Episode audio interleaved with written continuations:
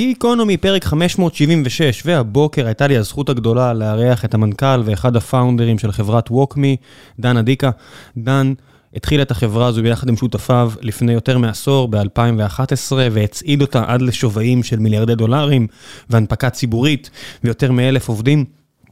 וכשהוא אמור היה להגיע, קצת חששתי שזה יצא שיווקי, חנפני, שהוא יצטרך להגן על uh, מה קורה עכשיו בשווקים כשהוולואציות קורסות, וגם של WalkMe, uh, אבל כל כך הופתעתי לחיוב. הגיע בן אדם ששולט בכל הפרטים הקטנים, שלא מוכן להסתיר ולא צריך להסתיר, ומדבר בביטחון על המצב של החברה שלו, כי הוא בנה יופי של חברה שהיא יציבה, ודיברנו על הקשיים, ודיברנו על הערכות השווי שקורסות, ודיברנו על האתגרים, ודיברנו דיברנו על קרנות private uh, equity שמסתכלות מכאן ומסתכלות משם, ועל האפשרות לקנות חברות ועל האפשרות, uh, ועל איך בכלל מתנהלים מול כל האפשרויות האלה בשוק שמלא באי ודאות, ועל מה הם עשו לפני כן.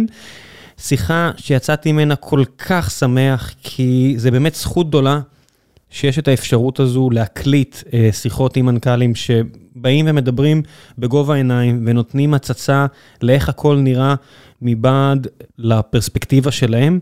ב-40 דקות הראשונות פשוט צללנו לכל העשייה עצמה של אה, הובלה של חברה בסדר הגודל כזה, חברה ציבורית שנסחרת בבורסה בארצות הברית, מול כל האתגרים. הפיננסיים שיש בשוק נוכחי, רק בערך uh, כ-40-45 דקות לתוך הפרק בכלל דיברנו על מה זה ווקמי ומה האפשרויות של ווקמי ועל מהלכים שהם עשו, למשל הם קנו לא מזמן את זסט ומה יצא להם מזה ואיך הם הפכו את זה להצלחה גדולה uh, ועל האתגרים שלהם. בקיצור, כיף, כיף של בן אדם וכיף של פרק, מקווה שגם לכם יהיה כיף כמו שלי היה כיף לדבר איתו. ולפני שנגיע לכל הכיף הזה, בואו נדבר על נותני החסות שלנו. והפעם זו חברה שעזרה לי ול Stream Elements מאוד בתקופה האחרונה ולמדנו להסתמך על השירותים שלה, וזו חברת Deel, באתר הבית שלהם letsdeal.com. Deel בעצם עוזרת לנו להעסיק עובדים בכל רחבי העולם. Stream Elements נולדה כחברת Remote First, בניגוד, ודיברנו על זה בפרק עם דן, אז הם היו מאוד uh, סביב uh, משרדים, אז יש להם את המשרד שלהם בראלי, ואת המשרד שלהם בתל אביב, ומשרד בסן פרנסיסקו. סטרים אלמנטס נולדה מהיום הראשון שלה כחברת Remote First, שבה יש עובדים בכל רחבי העולם, וכדי לנהל את כל האופרציה הזו, יש לנו את החבר'ה הטובים בדיל. החבר'ה בדיל בעצם דואגים להעסקה של העובדים האלה בכל רחבי העולם שהם לא בארצות הברית או בישראל, שהיכן שיש לנו ישויות משפטיות שדואגות להכל, הם דואגים לכל העובדים האירופאים שלהם, הם דואגים לתשלומים, הם דואגים לכל מה שצריך סביב אה, העסקה ופיטורים, ובכל פעם שנעזרתי בהם, אני תמיד שמחתי שעשינו את ההחלטה הזו, כי הם פשוט מורידים המון המון המון סיכון חוקי.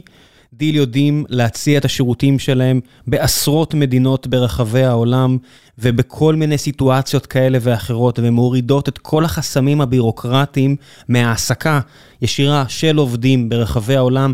אז אם גם אתם עברתם כמונו להיות חברת Remote First, או אפילו אתם רק שוקלים להתחיל להעסיק עובדים בכל רחבי העולם במקומות שבהם אין לכם משרדים או ישות משפטית, תגיעו אליהם, דברו איתם, תגידו להם שהגעתם דרך גיקונומי ותגידו שראם אה, שלח אתכם, כי אני ממליץ אישית, והמלצה אישית זה משהו שאני מאוד עומד מאחוריו, ושיהיה בהצלחה. ועכשיו לפרק עם דן וווקמי.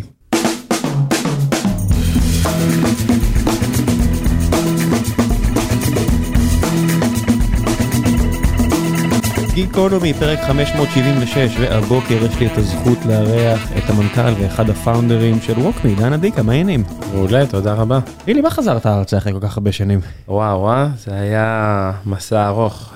את האמת, איך שהתחלנו את ווקמי, כבר ב-2000, סוף 2012, סוף 2013 כבר טסתי. למה? אספר לך את זה גם. אמ, התחלנו, גייסנו קצת כסף. בדיוק ניסינו להבין אם אנחנו יותר B2B Enterprise או יותר B2B2C. אחד המשקיעים שלי אמר לי, אה, אתה בן 27, אין לך משפחה, אין לך ילדים, קח תארוז תיק, סע לסן פרנסיסקו. אמרתי לו, סבבה, באמת ארזתי תיק, זה היה באוגוסט, ונשארתי שם. אמרתי לאמא שלי, שנה, שנתיים אני חוזר, נשארתי שם קרוב ל-8-9 שנים. רוב התקופה הייתה בסן פרנסיסקו, תקופה בניו יורק. וקוביד, התחיל קוביד, התחיל קורונה. היה, אני זוכר, בניו יורק כל יום אתה רואה עשרה אנשים אורזים את האוטו שלהם ועפים משם. היה מרץ, היה קר, אפילו שלג טיפה, אמרנו, טוב, אנחנו עפים משם. אה, נסענו לפלורידה. התחלנו לעבור בין מקומות, באיזשהו שלב אמרנו נחזור לארץ, נראה מה קורה. חזרתי לארץ לביקור. אבא שלי נפטר בתקופה הזאת, אז אמרתי, טוב, אני אשאר עוד טיפה, זה היה קצת טראומה. וזהו, ומצאתי את עצמי פשוט נשאר פה. בלי, לא תכננתי לחזור, באתי עם טרולי, אחרי זה העברתי בדיעבד את כל הדברים שלי רימוט, אה, וזהו, מסוף 20 אני פה בערך. איך היה לנחות ב-12 ב Valley, שאתה מגיע לשם, שאתה הולך לעשות חברת SaaS, B2B, זה לא משנה אם זה B2B2C או whatever, אבל זה עדיין B2B, SaaS, ואתה מגיע לעיר שבה, אתה יודע, אתה רואה את המגדל הזה של מרק בניוף ו Salesforce הולך ונבנה לך מול העיניים במשך שנים, ואתה עומד בקרב האנשים שהפכו את זה לאומנות, את הקקי הזה. כן, אז תראה, ב-2012, אני אפילו לא ידעתי כמה Salesforce גדולה, עוד, עוד לא היה לו את הבניין. אה, נשבע לך, באתי עם כפכפים, הייתי בטוח חם רצח בעיר. לא ידעתי ש... אין חם רצח שם. קפוא, כן. אה, לא הכרתי אף בן אדם, באמת. לא הכרתי אף בן אדם בסן פרנסיסקו, תיאורטית אפילו. עשו לי קצת קשרים לישראלים בוואלי. אבל זה בוואלי, זה בס- כן, זה היה- בסאניוויל, זה זה שם משם. בוואלי, בדיוק. תשמע, היה מאוד קשה, החודשים הראשונים, לא היה לי חברים, לא הכרתי אף אחד. הייתי הולך לישון ב-6 בערב, אה, קם מוקדם ב-4, ב-5 בבוקר כדי לעבוד עם הארץ, אה, אז זה היה כאפה רצינית. חשבת לחזור? כן, כן. מה החזיק אותך שם? זאת אומרת, מה התועלת שלך הייתה לארגון בימים הראשונים שם? אז אני אגיד לך מה, התחלתי, את האמת זה שנסעתי לבד, זה כמו שמטיילים בדרום אמריקה או הודו לבד וזה מכריח אותך לפגוש אנשים. אז uh, הייתי הולך כמעט כל יום לאיזה מיטאפ. Uh, ממש, שם הייתי אוכל את הארוחות ערב שלי, והייתי פוגש אנשים ממש ממש מעניינים, חברות מעניינות שהיום הם שם דבר, uh, זום למשל. אמ, אריק בדיוק גם התחיל, ואתה יודע, פוגש כאילו מהגרים כמוך, חלק משם, אתה אומר, וואו, איזה קהילה מטורפת. כן, כשאתה נמצא שם בשנים האלה, לפחות מהביקורים הראשונים שלי ב-2012, אתה אומר, וואו, כמה אסיאתים יש פה. זאת אומרת, אתה רק מגלה, אין פה אנשים, אין פה אמריקאים, זה רק, רק המון, רק מהגרים. 33 אחוז אם אני לא טועה, כן, בסן פרנסיסקו. ואתה אומר, וואו, איזה חברות מטורפות, כאילו, אני, אני יושב אוכל צהריים עם המנכ"ל של בוקס, או זה, מבחינתנו זו הייתה חברה וואו בזמנו, גם היום היא מעולה. אמ, והתחלתי פשוט להבין שאין, אם, אם אנחנו רוצים לב- לבנות חברה גדולה, אנחנו חייבים ללמוד מזה. אז מה שעשיתי, העברתי לאט לאט אנשים איתי, אחד, שניים ש, שהגיעו, זה איזה החזיק פונקציות? אותי. ג'נרי לגמרי, שיבואו לעזור לי להרים את המשרד, אנשים שיודעים הכל, שהם גם טכניים, גם אופרטיביים. אחד מהחברים שלי שהיו איתי בצבא, הרמתי לו טלפון, בוא תגיע איתי, אמר לי יאללה, התפטר, ועדיין בחברה.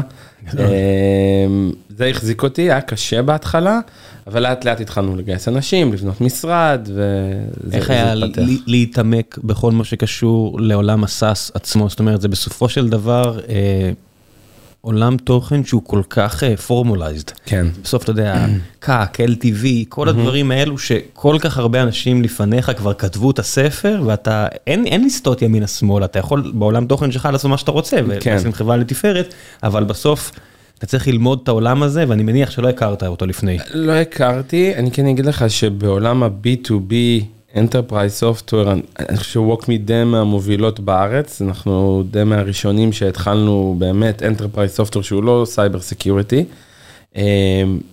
קודם כל למדתי את זה והתמקצעתי בזה בצורה מאוד מאוד טובה. אחד המשקיעים שלנו, רורי אודריסקל מסקייל, הוא, אני חושב, אחד האנשים שיותר מבינים את ה-unit economy של הדבר, וממש נכנסנו לזה בחברה, אני, רפי, שותף שלי, ממש אה, למדנו את זה, להבין איך, איך לבנות את זה נכון. אה, קוראים לזה היום תיגר טיפה בשוק, אה, טיפה על המודלים האלה. אה, קוראים על זה הרבה תיגר, אבל כן. אני, אני, אתה יודע, אני קצת... אה, הצד האנליטי של הסיפור הזה, זה כאילו אנשים מתעלמים מכך שיש נתוני מקרו. מהמם. כשהריבית הייתה נמוכה, כשהיה באמת, אתה יודע, כש... בסופו של דבר זה נורא מתמטי, אם ריבית נמוכה, הקרדיט שלך כחברה שהיא growth company, זה מאוד הגיוני שתשים את הדגש על growth, וזה עושה שכל. נכון. השוק משתנה, גם אנחנו צריכים להשתנות. וכל ה... אתה יודע, אני מסתכל מהצד על ביקורות של מצקצקים, איך לא, איך לא עשית, אני אומר, אוקיי, אבל עובדתית זה כן היה נכון, אם המטרה היא להחזיר ערך לבעלי המשקיעים, אז ברור שזה היה נכון מה שהיה אחורה. אם המטרה היא אה, לתת יותר ערך למשתמשים, אז בבירור מה שהיה אחורה היה נכון. השוק משתנה, אז זה משתנה, זה לא שקוראים ערך כמו שהכלכלה משתנה, וצריך להיערך בהתאם. נכון לגמרי, אבל אם לחברה כן יש הרבה כסף, והיא מובילה בשוק, והיא לוקחת market share, והיא כן מצליחה להראות שה unit economy שלה בסופו של דבר רווחי, למה שהיא לא תשקיע גם אם היא מפסידה? אה, וזה, אני חושב... אם אתה לא יכול. שמע, אם אתה מפסיד ואתה לא יכול לגייס עוד כסף, נכון. בסופו של דבר זה Game Over. בהנחה ויש לך כסף. זה, אבל זו ההנחה כן. שיש, לא יודע אם קריאת תיגר עליה, אבל אנחנו מקליטים את זה יום אחרי ש Klarna, כדי לגייס עוד כסף. בסך הכל שנה אחרי שהם גייסו הפעם שעברה, היו צריכים לחתוך 90 אחוז מהשווי שלהם, וזה לא שהיו"ר שם זה לא מייקל מוריץ, כן. המשקיע. אתה יודע, אנחנו כן. מדברים פה על בן אדם שכולם עולים לרגל כדי לשמוע מה יש לו להגיד. אז אין מי שיקרא תיגר על ההחלטה שלו, והוא צריך להחזיק את החברה עוד חיה, מה לעשות? חד משמעית. כי הם נקלעו למצב. כן. אבל כשאני מסתכל על זה היום, אני אומר, יש... הרבה חברות נכנסו לעולם של הסאס, וזה היה מין רכבת כזו, ועכשיו כולם רצים על המודלים האלה בלי להבין. אף פעם לא עשו להם סטרס טסט, לבוא ולהגיד, טוב, תראה לי שאתה יודע להיות רווחי. או תראה לי שאתה יודע להיות cashflow פוזיטיב בזמן סביר. כי אם יודעים להראות את המטריקות, אפשר להחביא מלא דברים, אבל בסופו של דבר, מה קורה לך שאתה עוצר את הגדילה? אתה נהיה רווחי או לא? כמה אתה צריך לעצור את הגדילה? האם הגדילה שלך נהיית שלילית פתאום? כמה צ'רן יש לך? הרבה מספרים שאתה לא רואה באמת אצל חברות. האם יש שם עסק או אין שם עסק? בדיוק. זה, זה בסופו של דבר. אתה יודע, משווים את זה למכולת, לא מכולת, ואני אומר, לא, אני בוחר כרגע לא להיות. השאלה, אם אני אבחר אחרת, בדיוק. האם אני יכול להיות עסק שהוא default alive לעומת default dead? וכמה חברות באמת ניסו את זה? לא הרבה. באמת ניסו. מה, מה זה, אנשים מאשימים פה את הסטארט-אפים כאילו אני מסתכל על ה-S&P 500, אני מסתכל על חברות כמו Snowflake שהן לא כן. רווחיות. רוצ- יודע מה? אמזון. כן. לא AWS, לא אמזון אדס, שמה לעשות בחברות כאלה גדולות, אני ממש יכול לפלח את זה לפי כן, החברות, אוקיי? כן. אמזון הגדולה, היא לא רווחית. לא רווחי. היא שכרה כל כך הרבה אנשים כדי לגדול בשנת 2000-2001, שהיא לא רווחית. כן, אמזון. כן. אוקיי, אז מה? נכון? לא, לגמרי. בגלל זה אני אומר, כן, הייתי ממליץ לחברות אולי יותר קטנות, אנחנו עשינו נניח את המשחק הזה ב-2020, כי כן נכנסנו לפאניקה מקוביד, וכן הגענו למצב שברבעון, רבעון, עברנו להיות cash flow break even. גם אנחנו. ממש ברבעון. כן. ואמרתי, וואו, מדהים, הכל עובד. כל ה... הלכתי לאקסלים, הנה הכל עובד, כל המודלים, כל המטריקות, הנה, ברבעון הצלחנו. לעשות את זה. לא צריך משקיעים. לגמרי, לגמרי. אה, מצד שני, אתה יודע, השוק מאוד קשה, הוא משפיע, אני חושב, המון על המורל של העובדים, של אנשים שפחות מבינים, פשוט אומרים מה קורה, מה קורה, הכל קורס. אה, אבל כשאני מסתכל על חברה כמונו וגם אחרות, שגייסה הרבה כסף בשוק הציבורי, we never been better מבחינת חוסן פיננסי. יש לנו מלא כסף בקופה, אנחנו יודעים לשלוט על ההוצאות שלנו, סך הכל הכל מעולה, אבל בווליואציה חזרנו חמש שנים אחורה, שזה לפי דעתי אנומליה, אני לא יודע מתי באמת זה יצא החוצה. אז זה, זה לא אנומליה אתם ביחס לשוק, אתה מתכוון השוק, השוק. ביחס לעצמו. השוק כי אם אני מסתכל לעצמו. על מי חזר חמש שנים אחורה זה דיסני, וזה Meta, זאת אומרת פייסבוק. אה, וויקס, ווי- עזוב, אני הולך, אני, אני אוקיי, בכוונה לא הולך לסטארט-אפים הגדולים, הישראלים כן. מסביב, אני אומר חברות שהן סופר רווחיות. כן, בכוונה אני מסנן את העניין הזה של בחירה לא להיות רווחי, לשים את הכסף למען גדילה, כן, אז אני אומר, דיסני. מה זה? זה חברה כאילו מפוארת. מפוארת היא המותגים הכי טובים בעולם הבידור, פחות או יותר. לגמרי. היא חזרה חמש שנים אחורה. אנומליה, לא אנומליה, זה כבר שג'רום פאוול יחליט כמה הוא רוצה לשנות את, ה... את הריביות, אבל אתה בתור מנכ"ל צריך לדאוג שהסיפור, שאתה יוצא מהצד השני מנצח. לגמרי. השאלה היא כמה זמן זה הצד השני, מה זה המחילת ארנב הזו. cash is king, זה משהו ששכחו בכמה שנים האחרונות, כסף היה פה זול, היו דוחפים לך כסף, היו אומרים לך קח, אה, זה משתנה, חברות צריכות שיהיה להם כסף, אם יש להם כסף, הכל סבבה. אתה זוכר את הישיבת בורד שבה, נפ... זאת אומרת, אני לא אדבר על הרבעון הזה, כי אתם כן, עכשיו כן. זה, ובבירור אנחנו לא נדבר על דברים שעדיין לא פורסמו אה, לבורסה, יכול להיות שאתם, כשאתם מאזינים את זה כבר זה יצא, אבל אנחנו לא נעשה את זה כרגע, אבל רבעון אחד אחורה, זה הרבעון הכי טוב שלכם בהיסטוריה, מבחינת Mhm. הכנסות, יותר מ-50 מיליון דולר, זאת אומרת כן. קצב של יותר מ-200 מיליון דולר הכנסות בשנה. כן. אה, שורת ההפסד או ההוצאות שלכם, ולא נפרק את זה עכשיו לכל הדברים כן. שה-CFO שלי פה מדגדג לו האוזן שאני בכלל נכנס אליהם, אבל בסדר, באזור ה-80 מיליון דולר. לשנה, כן. כן, זאת אומרת, אנחנו מסתכלים פה עכשיו על סיטואציה שבו אתם משנים כיוון. כן. מתי, אתה זוכר את הרגע שבו זה היה? כי זה בטוח הייתה ישיבה סוערת. כן, לא, אז אני אחזיר את זה טיפ, זה טיפה אחורה, פה כבר התחלנו, זה היה Q4, לפני, בסוף שנה. Q4 21. Q4 21. תראה, יצאנו, אנחנו ב-2020, כן, כן היינו כבר uh, cash flow break even, טיפה... איבידידה... לא בלי איבידה, רק cash flow אנחנו אוקיי. מסתכלים, ספ- ספציפית אצלנו, או הסתכלנו. היה קורונה, אמרנו נצא, כאילו, אנחנו מהחברות שכן כבר מראש תכננו לצאת ב-2021, זה היה היעד שלנו עוד לפני כל הבלאגן שקרה בשוק וכולם יצאו וזה הייתה הכי הרבה הנפקות אה, בהיסטוריה. אה, אז אנחנו כאילו, זה הרגיש כאילו אנחנו על הרכבת, אבל מבחינתנו זו הייתה התוכנית. הגענו ל-2021, מעל 30 אחוז גדילה, יחסית לא, לא מפסידים הרבה כסף. שנה year over year. year over year, כן, ואחרי ההנפקה, אתה יודע, השוק התפוצץ, כן, כאילו כל- הנפקה עפה, בדיוק ביוני זה התחיל להתקרר, אבל אני יושב עם משקיעים, משקיעים אומרים לי, תגדל 40 אחוז, תגדל 50 אחוז, תוציאו כסף, יש לכם כמעט 400 מיליון דולר, מה קורה, מה קורה. כן הבאנו תוכנית הרבה יותר אגרסיבית אה, לגדילה, גם בגיאוגרפיות, אה, APAC ו EMEA, COGS או OpEx? COGS או operational cost? גם וגם. זאת אומרת, רק להפריד, נדבר פה על גיוס עובדים, כן. לעומת הוצאות שהן תפעוליות יותר, כמו להגדיל את כמות הכסף שאתם מוציאים בלינקדאין, לא יודע מה. חד משמעית גם וגם. גם כאילו, וגם. כי כל region הוא פתאום שפה אחרת, אנשים, כאילו זה ממש עוד, עוד WalkMe לצורך העניין. אפילו ביפן יש לנו joint venture, יש לנו חברה משותפת אה, שאנחנו כאילו שולטים בה. שוק- שוק מאוד קשה שם, מאוד ללכת- קשה. ללכת בלי אה, boots on the ground. חד משמעית, אז יש לנו כאילו מנכ"ל WalkMe יפן, אז כאילו ממש התחלנו להשקיע, השקענו המון ב federal market, שאנחנו ממש עכשיו...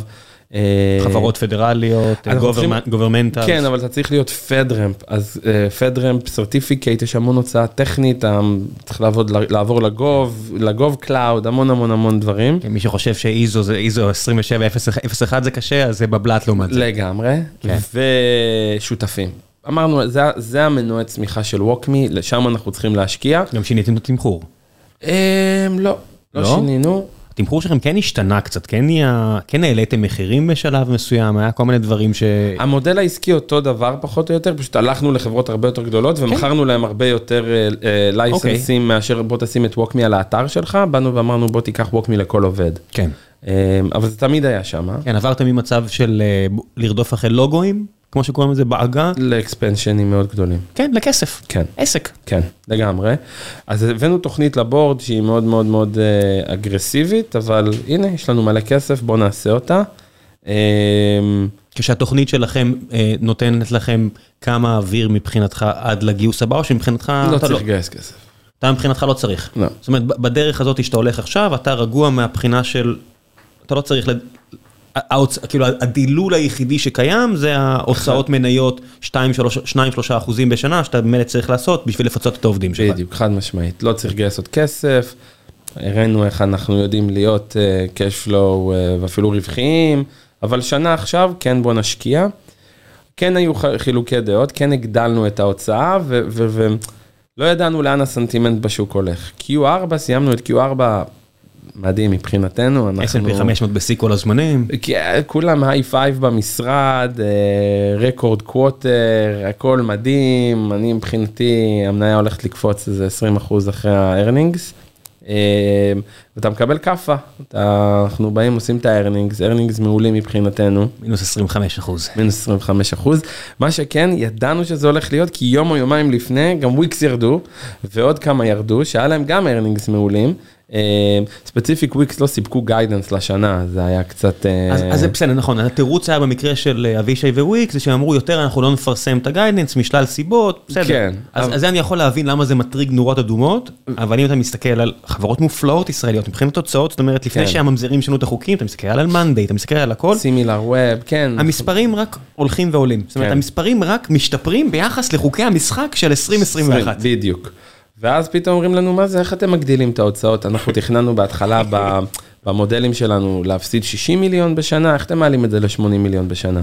עכשיו, אני יושב עם, אני אומר להם, מה זאת אומרת, אני משקיע עוד 20 מיליון, ותראו מה, כמה אנחנו עושים, אנחנו הולכים לפה ולפה ופותחים עוד שווקים. תראו ו- כמה הכנסות עולות. אוקיי, ויעלו, כאילו מה, אתה- ה- ה- ה- 20 מיליון דולר? מה זה 20 מיליון דולר השקעה בשביל חברה כמו שלנו? חכו, אני אני חייב לפתוח פה סוגריים, כי עכשיו אנשים שומעים את זה, אומרים, אבל הוא מפסיד כסף. רגע, תבינו שאנחנו מדברים פה על חברות גדולות, שמהרגע שנכנסת לתוכן, ההסתברות לכך שהחוזה ייפרם ויפסיק, מה שנקרא צ'רן, היא מאוד נמוכה יחסית. זאת אומרת, יש חישוב של lifetime value, זאת אומרת, הגעת לעוד זרוע של מייקרוסופט שהתחלת למכור לה, אז הוצאת איזושהי הוצאה מראש, חד פעמית, יחסית עבורך, של להכניס את הרגל פנימה, בונוס לאיש מכירות, הוצאה של פרסום ממוקד בלינקדאין, שנהיה רשת פרסום מעולה ל-B2B, הכנסת פנימה, וזהו, עכשיו יש לך כסף שהולך ועולה. Compounding effect על הכנסות. ואני אגיד יותר מזה, אנחנו עושים חוזים של שלוש שנים.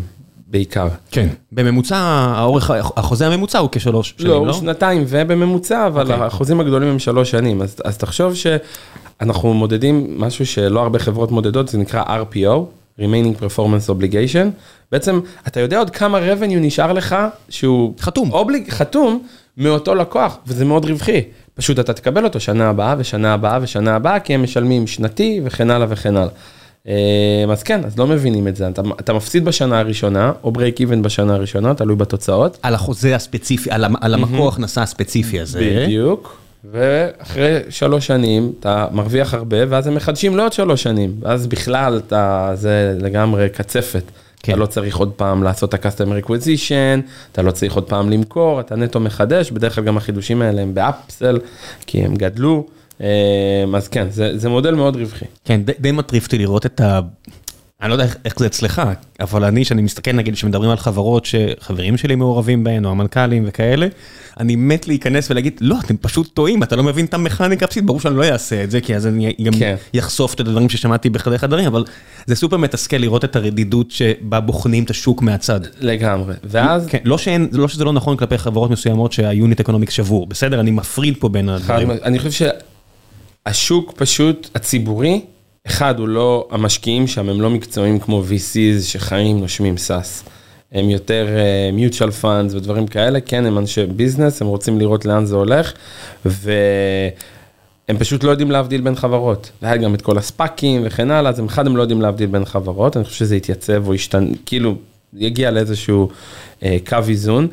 דבר שני, אחד מהדברים שעשינו, טוב, השוק נותן לנו כאפה, מינוס 25 אחוז, מה, אנחנו משנים את התוכניות? כי השוק נותן לנו... היה דיון מאוד מאוד מאוד רציני, לא שינינו. אה, בכלל? מיתנו טיפה, אבל לא שינינו איפה תוכניות. איפה מיתנת? אה, תראה, אני חושב שלכל חברה יש שמנת, אה, היא, היא פועלת לא 100% בצורה אפקטיבית. התחלנו להסתכל איפה, איפה אנחנו... מפסידים כסף לחלוטין, איפה זה לא make sense, איפה זה הימור גדול מדי ואולי לא שווה לעשות את זה עכשיו. אבל בוא נגיד ששוב, מהרבעון האחרון לפחות, עשינו, עשינו reiterate ל guidance, כאילו אמרנו זה מה שהולך להיות. אה, אנחנו ננסה להשתפר טיפה בהוצאות, אבל פחות או יותר שמרנו על אותה תוכנית. איך היה להודיע את זה לשוק?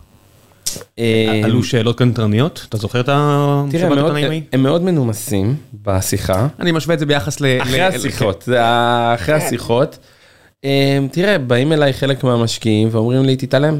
משקיעים לא שלי, משקיעים חדשים. כן. אומרים לי, תתעלם, תתעלם, אתם עושים מעולה, אתם עושים מה שאתם אומרים, אנחנו מבסוטים, פשוט תמחק את האפליקציה של המניה, תתעלם ממנה, תמשיך לעשות. אחרים אומרים, בוא תראה שיש לך מספיק כסף, רק תראה שאתה לא צריך לגייס, אבל סך הכל אנשים... זה בוא תראה, אתה מפרסם, אתה לא חברה פרטית, אני יכול, לראות, אני יכול לראות עכשיו כמה כסף יש לך. נכון, אבל הם אומרים בתוכנית התלת שנתית שאנחנו לא מפרסמים, okay. אוקיי. תוודא שאתה לא צריך כסף נניח ב-2025. כן, כי... אל תהיה במצב כזה. כי גם חברות כמונו, זאת אומרת, אני לא יודע, כל אחד שיעשה מה שהוא רואה, נכון, אני, ה-working thesis שלי זה 2023 תהיה נוראית כמעט כן. בוודאות כרגע, בסבירות כמעט מוחלטת, לא שב-2020 לא טעיתי לגבי זה, כן. 2024 אולי יהיה יותר טוב, ואתה יודע, הפד אומר, אני אוריד, אני אוריד את הריביות בסוף 2024, מי אני שאני אטען אחרת, זה לא צריך להיות, אז אתה אומר כן. 2025.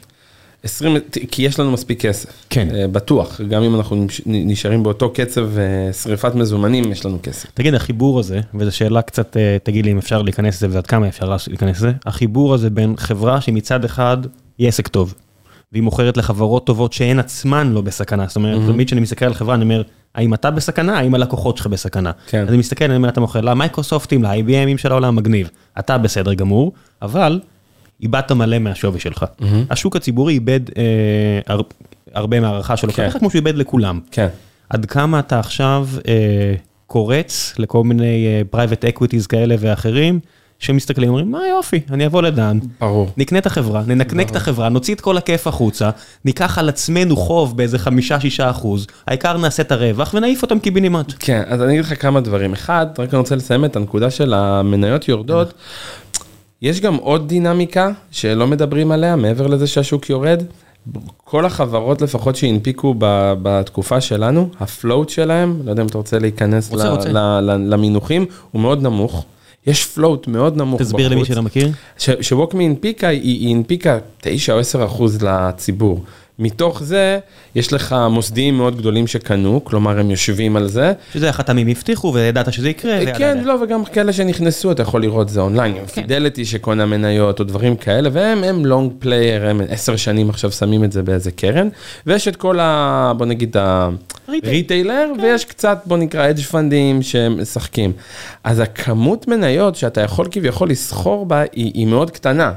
אה, כלומר, אם היום mutual fund מאוד גדולה רוצה לקנות אה, 100 מיליון דולר מניות של ווקמי, אין לה איך, זה בציבורי. בציבורי. אתה צריך להסתכל בעיניים לכל מי שמחזיק בפרטי ולשאול אותו, תגיד, אתה חושב למכור? בדיוק. ואז מה שקורה זה נקרא, אתה נוגע בקטגוריה שזה נקרא small cap, low float. small cap, low float, אתה אוטומטית, שחקנים מאוד גדולים, קשה להם לסחור בך.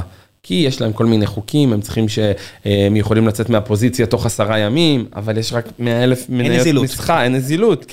אז אתה, אתה, אתה נכנס לאיזושהי פינה, זה משהו מאוד מעניין, אה, וזה גם חלק מה... זה, זה מוסיף גם uh, בסופו של דבר, זה מוסיף לתנודתיות. זאת אומרת, נכון. שיש לך מניה שהיא סופר ליקוויד, הליקווידיטי מאוד מאוד גבוה למניות האלה, אתה מסתכל על אפל כזאת. כן. אפל יש כל כך, מדינת ישראל סוחרת באפל לפי פרסומים. זרים וכאלה ואחרים, אין להשתלט על אפל, אתה לא יכול לווסת את המניות של נכון. אפל. מניות כמו ווקמי, יש פולי שטיק הרבה פעמים בשווי, לא, לא פלילי, נכון, אני אומר, נכון. יש, יש דברים שאתה מסתכל, אתה אומר, אוקיי, אתה אין יכול פה למכור ווליום. 20 אלף מניות ולהוריד את המניה ב-5% ולהעלות אותה. כן, זה מה שאני. רוצה לומר. כן. תסתכלו תמיד על השווי שאתם נכנסים, לא יודע, אם אתם מרגישים את הקוואט בגוגל, אתם תראו מצד אחד את השער של המניה, ולמטה, בכזה, במלבנים, את ה volume בדיוק. של המסחר. בדיוק. אתם תראו שבחודשים האחרונים, בהרבה מניות, ה volume היה די אפסי. מאוד נמוך, מאוד נמוך. שמה שמסביר גם את הירידות והעליות הפרועות. בדיוק. אז עכשיו לגבי private equity, אני חושב שזה תור הזהב שלהם עכשיו, הן פשוט יושבות נראה לי ומסתכלות על כל החברות ואומרות איפה יש פה מציאות. יש, יש שני סוגים, יש סוג אחד של חברות נפלאות שאתה אומר אוקיי בוא נשתלט על הרבה אחוזים ואז נכריח את המנכ"ל לעשות דברים שהוא לא נכון. רוצה.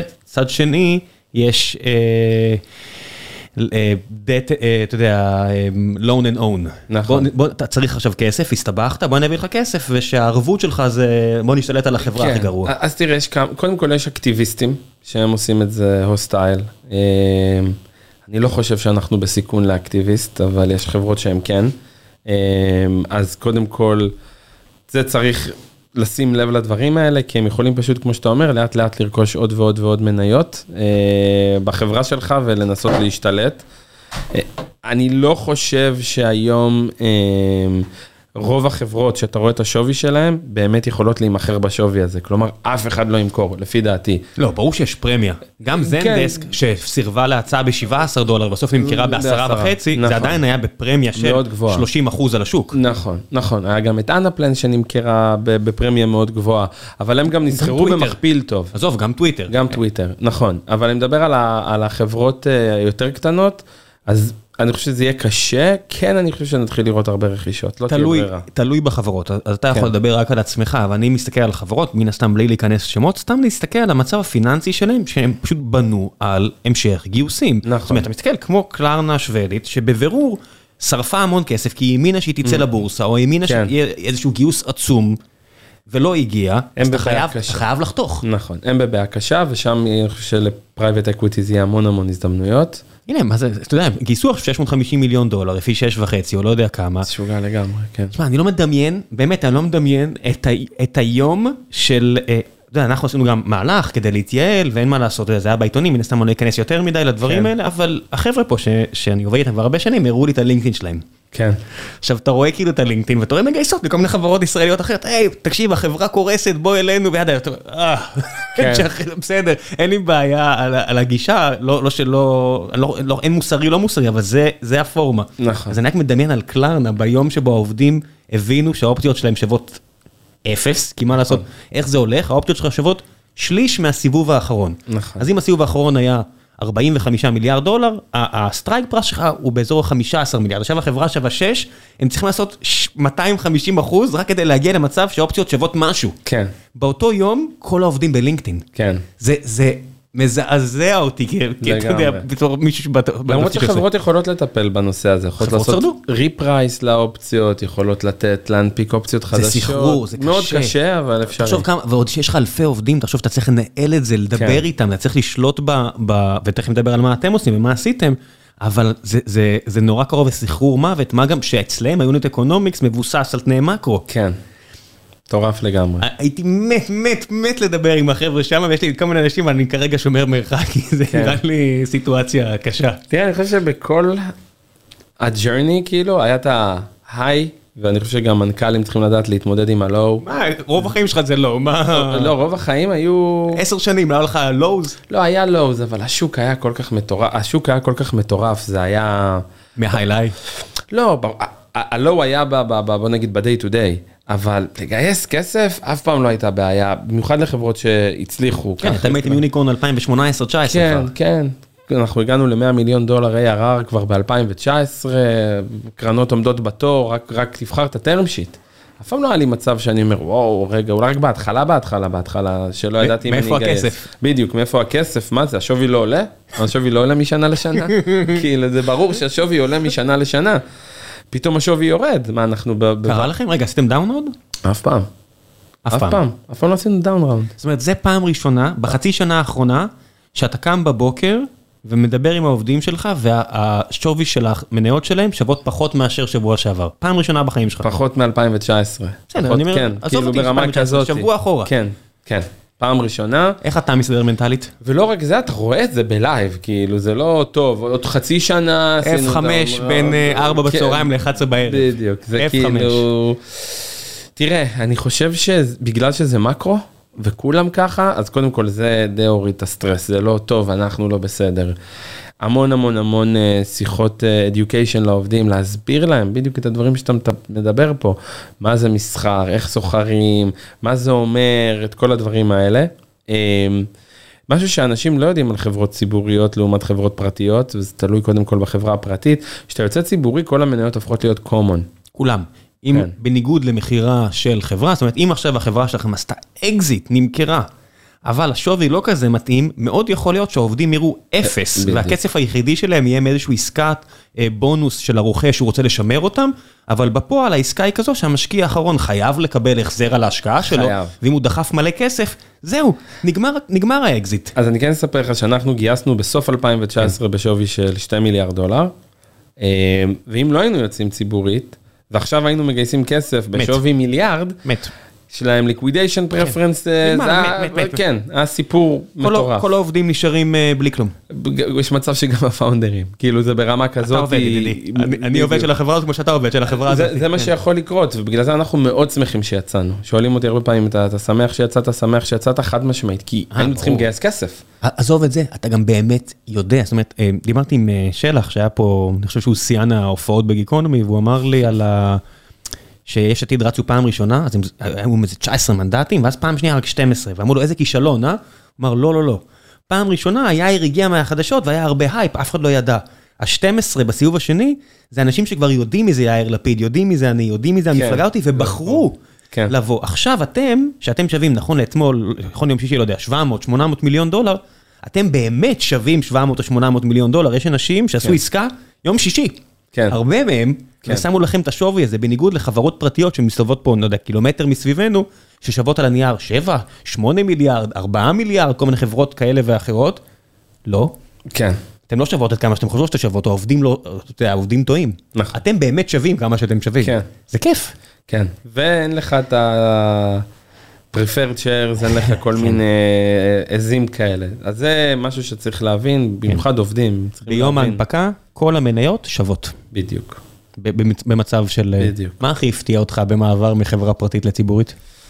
אמ, קודם כל האובססיה על המניה זה היה בהתחלה זה כאילו ממש אתה רואה את זה כל היום בטיקר לראות מה קורה. שלך או של עובדים? גם שלי גם של עובדים. אמ, אנחנו מאוד תחרותיים.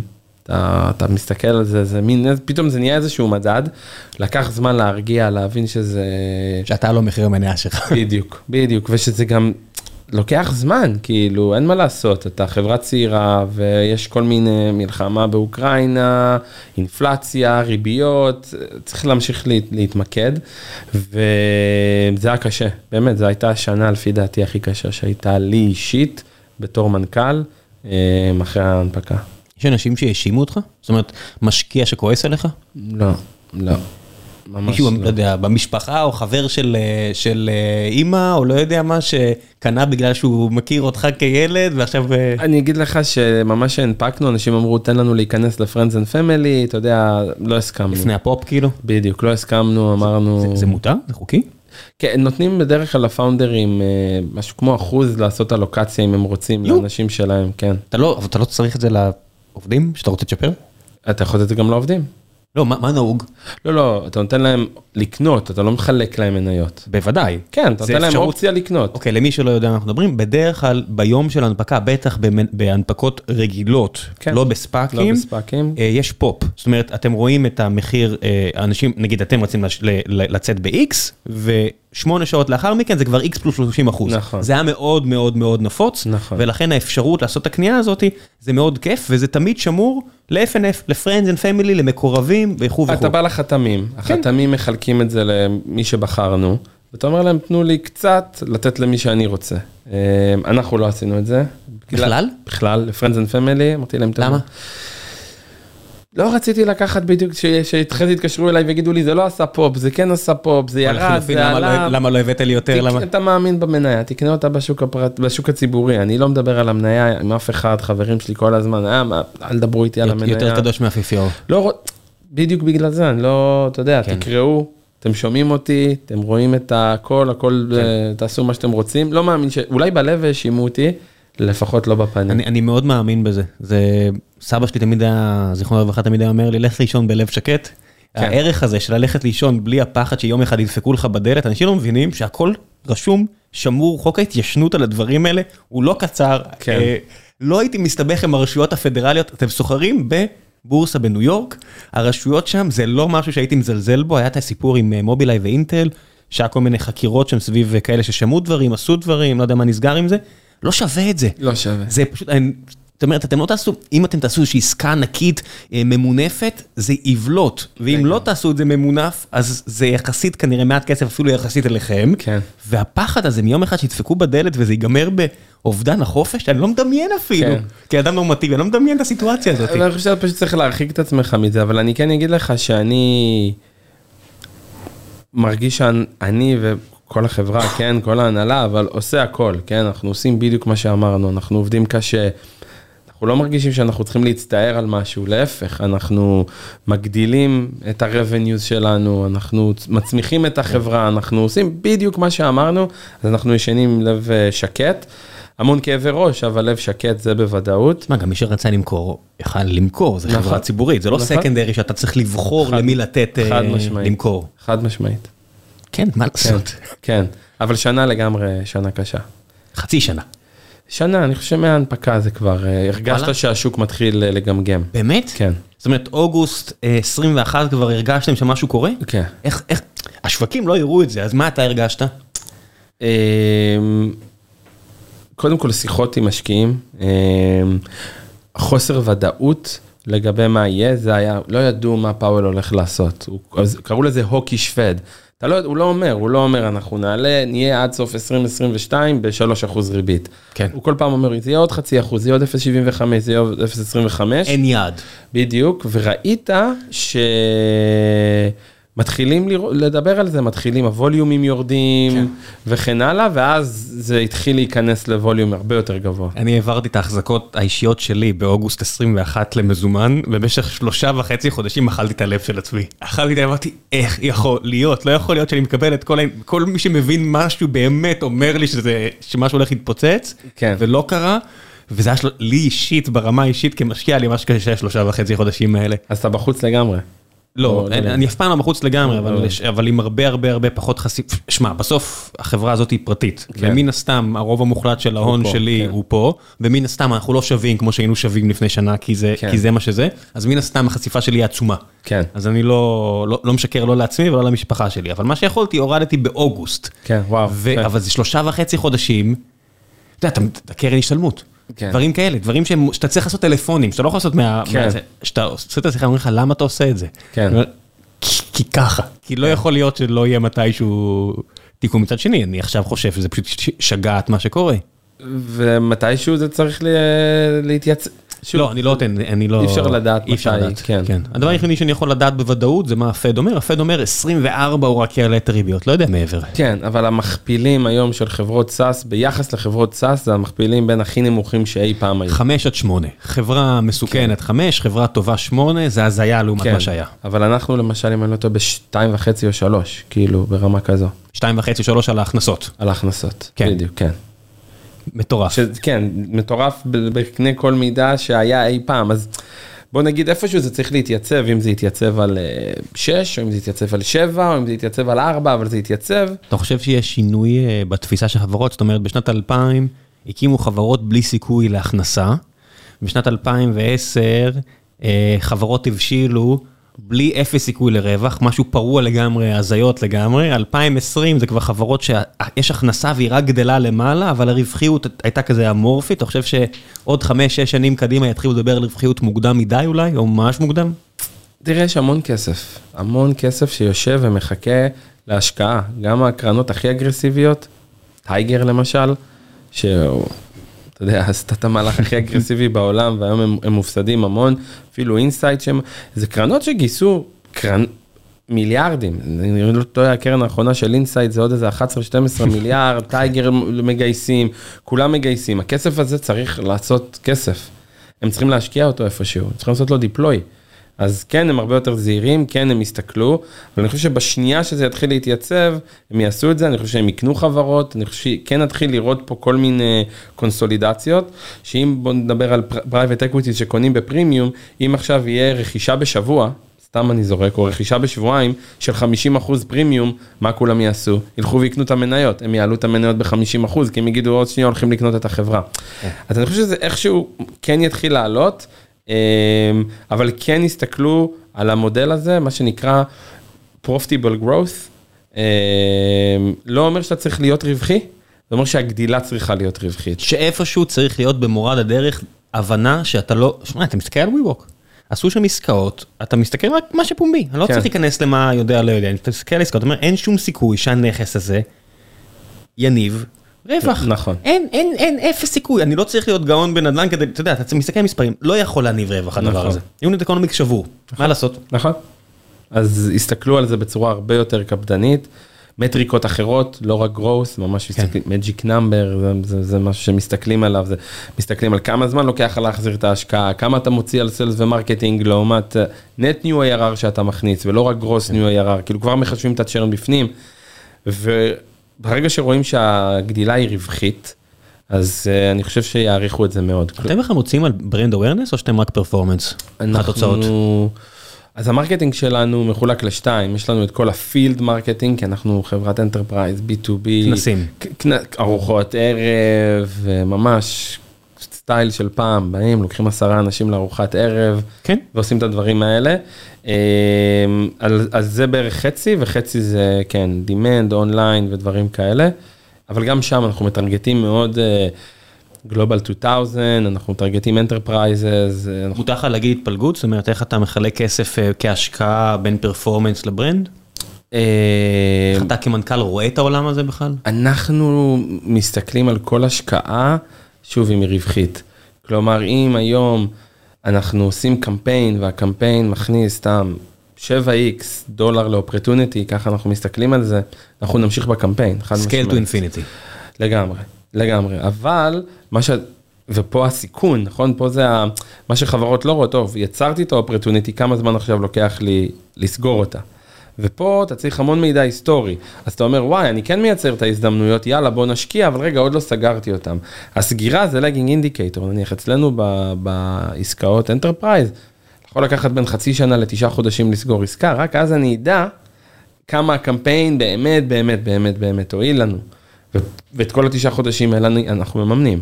אנחנו מממנים בלי לדעת ב-100%. שוב, על מידע היסטורי כמובן, וכן הלאה. אז כל דבר כזה אנחנו נשקיע בו. מי סביבכם בשוק כרגע?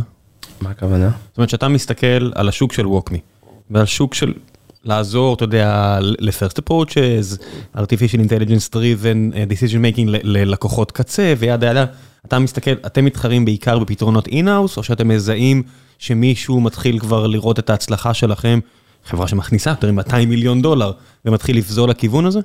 אז אנחנו קודם כל אה, יצרנו את הקטגוריה, המצאנו אותה, אפילו השם Digital Adoption Platform, DAP, כן. אנחנו המצאנו את זה ו- והיום יש משהו כמו 20 ונדורים בתחום אה, שמתחרים בנו ומעתיקים אותנו, או אתם הגדולים ביותר מן הסתם. כן, אני חושב שאנחנו מוכרים כמו כולם ביחד או, או משהו כזה.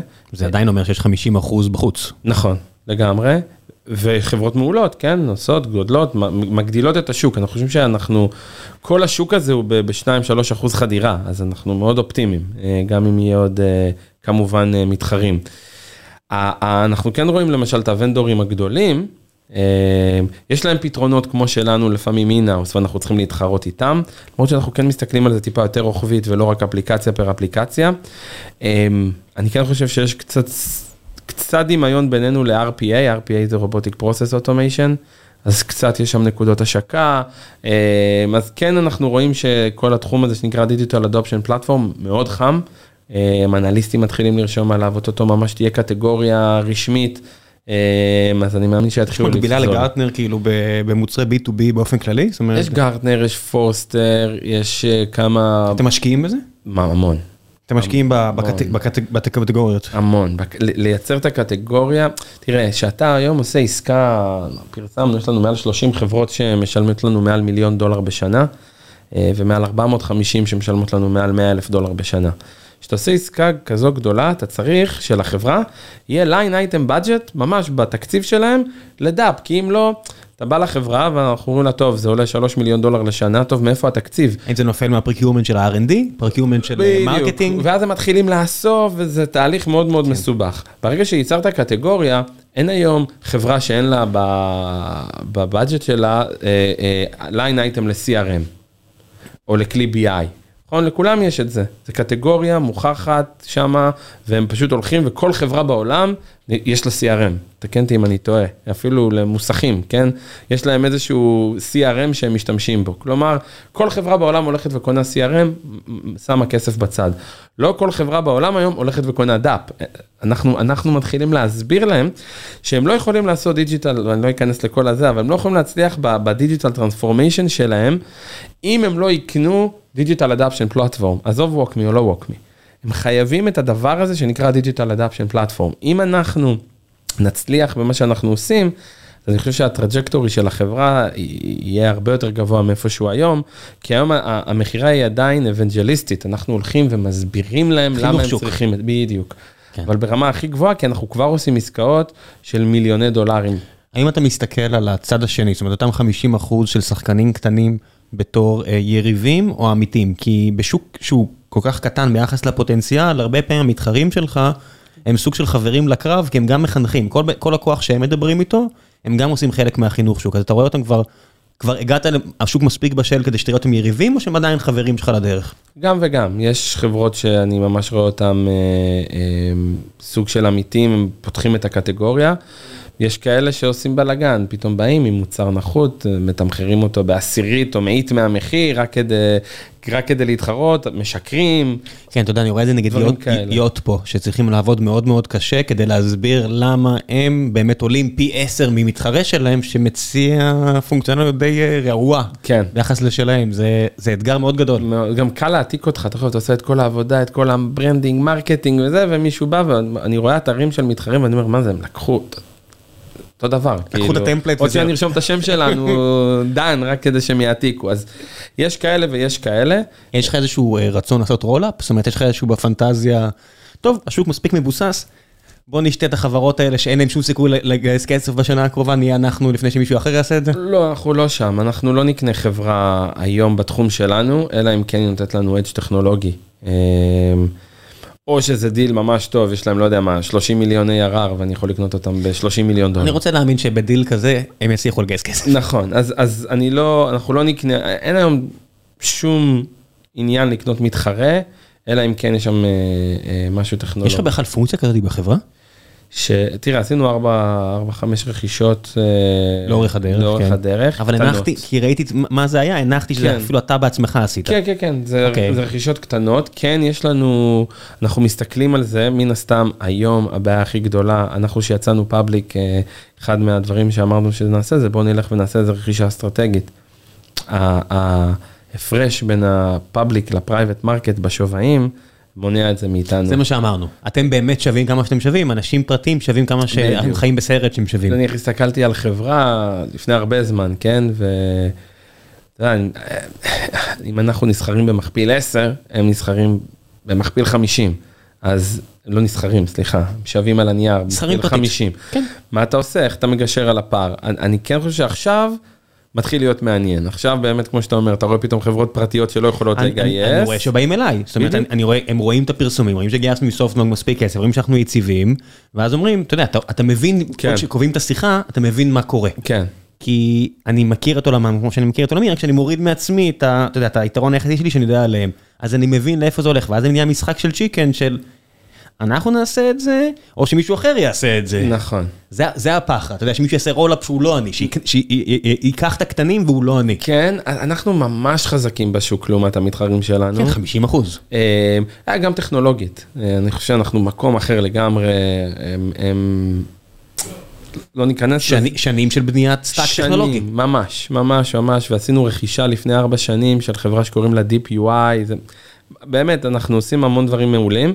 אני כן, פחות, פחות על המתחרים, אני יותר אה, דואג שמתחרה יקנה מישהו אחר שהוא לא מתחרה ויקבל איזשהו edge טכנולוגי. למשל, בתחום האוטומציה או בתחום ה-process discovery, דברים שנניח אנחנו נכנסים אליהם ופתאום מישהו יקנה, אז נניח זה יכול להפחיד. אה, אין לנו מישהו dedicated על זה בחברה היום, בגלל שאנחנו, בגלל המצב, אנחנו מן הסתם הורדנו את הרגל מהגז בעניין הזה, אבל uh, עוד משהו שאנחנו מסתכלים עליו, עכשיו אתה עושה רכישה, בוא נגיד וה-deal טוב, כמה הם עולים? כמה הם מפסידים בשנה? בסדר, עשית את העסקה, 100 מיליון דולר. הוספת עכשיו משכורות. כן, עוד 40 מיליון הם מפסידים בשנה, אז פתאום זה כבר עסקה הרבה יותר מ-100 מיליון, זה 100 מיליון פלוס המינוס 40 מיליון שאתה צריך לגרור איתם. כן. אז uh, אתה רוצה גם לקנות חברות שהן לפחות break even, לפחות, כן, וזה מאוד נדיר למצוא דבר כזה היום. בדיוק, סטארט-אפים שורפים כסף. בוא נגיד, יש לי בראש איזה חברה שהיא אה, בעולם שלנו, שאני לא אציין, או לא, לא בעולם שלנו, יותר קרובים לאפס פליירים, שזה במורד הדרך, שעושים attribution, והמנכ"ל שם, break even, bootstrapped, ואני שואל אותו, תגיד, התחלתי לדבר איתו, אמרתי, מעניין. ואומר, בן אדם, לא מעניין אותי כל הדברים האלה, זה, זה lifestyle business, העסק הולך וגדל, מגניב לי, אין שום סיכוי שנמכור לאף אחד, לא לכם, לא לאף אחד אחר. כן. ואתה אומר, הוא אומר, אומר, בראש שלי אני שווה יותר מהחברה ההיא וההיא, שהם כן. עצומים בתחום שלי, כי... כי אני לא חייב כלום לאף אחד. נכון. זה כוח. ממש. לא להפסיד כסף זה כוח על מדהים, בשוק שלנו. מדהים, כן. מדהים. אגב, attribution, אני לא חושב שהיום יש כלי attribution טוב ל-B2B. בכל עולם ה-mobile זה, אתה- אתה מדבר, ב-B2B כן. אין כלי attribution טוב, לא, אתה יכול לדבר. אני אביא פה את ה-CTO, את ה-CEO של Singular ושל AppsFlyer, ואני רק נפתח את העניין של attribution, תהיה שיחה מאוד כן. סוערת, כי באופן כללי, מאז, בטח במובייל, אה, מה שאפל עשו עם ATP, זאת אומרת, עם כל העניין הזה של הפרטיות שלהם, הם הפכו את העולם על הראש. עכשיו, אתם יכולים לשמוע אותי, או שאתם יכולים ללכת לראות את המניה של פייסבוק. פייסבוק, אחת החברות המוצלחות בהיסטוריה העסקית, מחקה 50 ומשהו אחוז מהשווי שלהם. כן. בכלום זמן, כן, בוא, זה לא מהאוויר. כן, ממש, חצי שנה. כן, הם, פייסבוק בדרך להיות שווים פחות מ-400 מיליון דולר. מיליארד. מיליארד, סליחה, כן, בוודאי. כן, אין לי... טירוף. זו חברה שנסחרת במכפילים של חד ספרתי. זאת אומרת, תגידו מה שתגידו, על רווח, לא על הכנסות, על כן, רווח. על רווח. כאילו זה רמי לוי, כאילו, אתה יודע, אה, תבינו לבד, מה מה זה אומר על היכולת לסגור את הלופ, להבין שדולר שהוצאת, מה קורה איתו באמת. בדיוק. איך זה בלינקדאין? אז ב-B2B זה הרבה יותר קשה, כי יש, אה, כמו שאמרתי, שישה, תשעה חודשים עד שאתה סוגר את העסקה, זה לא הורדת, הפעלת, קנית. 40 touch points בדרך. בדיוק, הוא קרא בלוג, והוא הלך לארוחת ערב, עכשיו כולם רבים בתוך החברה, מי הביא את ה-lead. זה, זה, זה הבונוסים. שלהם, בטח. בדיוק, אז זה מאוד מאוד קשה. כן, יש לנו מנגנון מאוד מתוחכם, אנחנו רואים את כל ה-touch pointים, אנחנו יודעים, אנחנו לא יודעים איזה touch point הוביל למכירה. אתה יכול לשאול, אה, כן, מאוד קשה, מאוד קשה. כי אתה לא רוצה לבאס את המכירה. גם זה, לא, זה פשוט, זה פשוט קשה, כי גם המכירה היא, ל...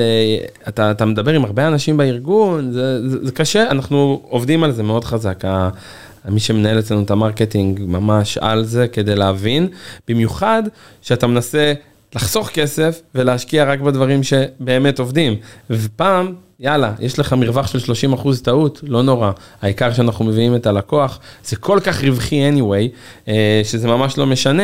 היום כבר אין לך את המשחקים האלה, צריך להיות ממש על ה-sales and marketing expense שלך. אתה מתחיל להרגיש את הלחץ מהצד השני, זאת אומרת, גם חברות ענק, אני מניח שעכשיו המחלקת פיננסים הולכת ושואלת את כולם, תגידו, הליין אייטם הזה והזה, עד כמה אתם בטוחים שאתם צריכים אותו? עוד לא, את האמת. עדיין לא. כן, אנחנו היינו בטוחים שנראה את זה, אה, דיברתי על זה בסוף רבעון אחד, אנחנו לא רואים את זה עדיין.